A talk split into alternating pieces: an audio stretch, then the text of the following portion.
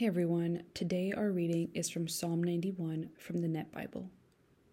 It says, As for you, the one who lives in the shelter of the Sovereign One, and resides in the protective shadow of the Mighty King.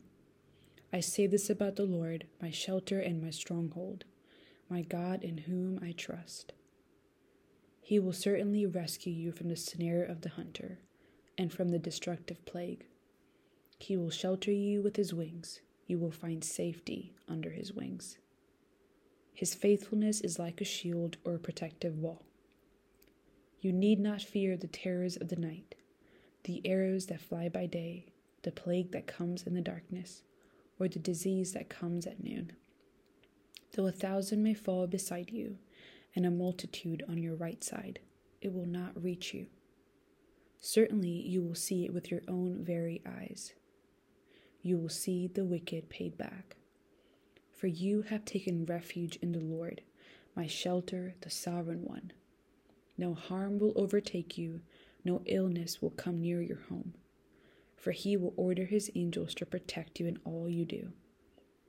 They will lift you up in their hands, so you will not slip and fall on a stone.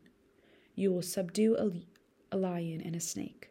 You will trample underfoot a young lion and a serpent. The Lord says, Because he is devoted to me, I will deliver him. I will protect him because he is loyal to me. When he calls to me, I will answer him. I will be with him when he is in trouble. I will rescue him and bring him honor. I will satisfy him with long life and will let him see my salvation. As I was reading through this psalm, I noticed myself feeling disbelief, primarily because I've had a really hard couple years with lots of transition and lots of aches and pains. And frankly, I've lost a lot of people and I've lost a lot of my friends. And I've seen a lot of pain in society. So it's natural for for me and maybe for you to ask, okay, Lord, so what about all the pain and the harm that we did see and feel? But you know, this psalm, it points to a covering, it points to shelter. It uses words like refuge to remind us to get under or behind someone. Not because we have this perfect life with no harm and no pain but because we have a life that is marked with harm and pain, that He calls us, He invites us to get under Him and to get behind Him, to take some time to just rest with Him, to let our minds be calm and our bodies rest. So that is my prayer for you that you would get under Him, that you would get behind Him.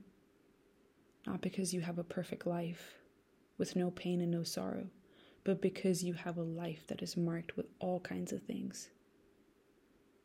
My prayer is that you would just rest with Him, that you would talk to Him, that you would let your mind rest for a little bit, and for your body to just be, and that you would simply breathe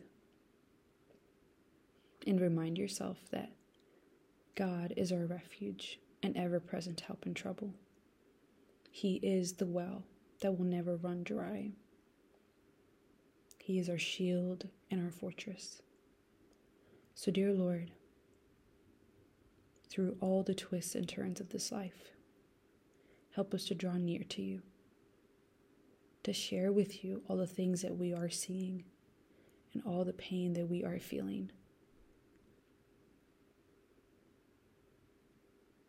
Help us to know that you're always present, and that you will be our shield, our refuge, and our protector. In your name we pray. Amen.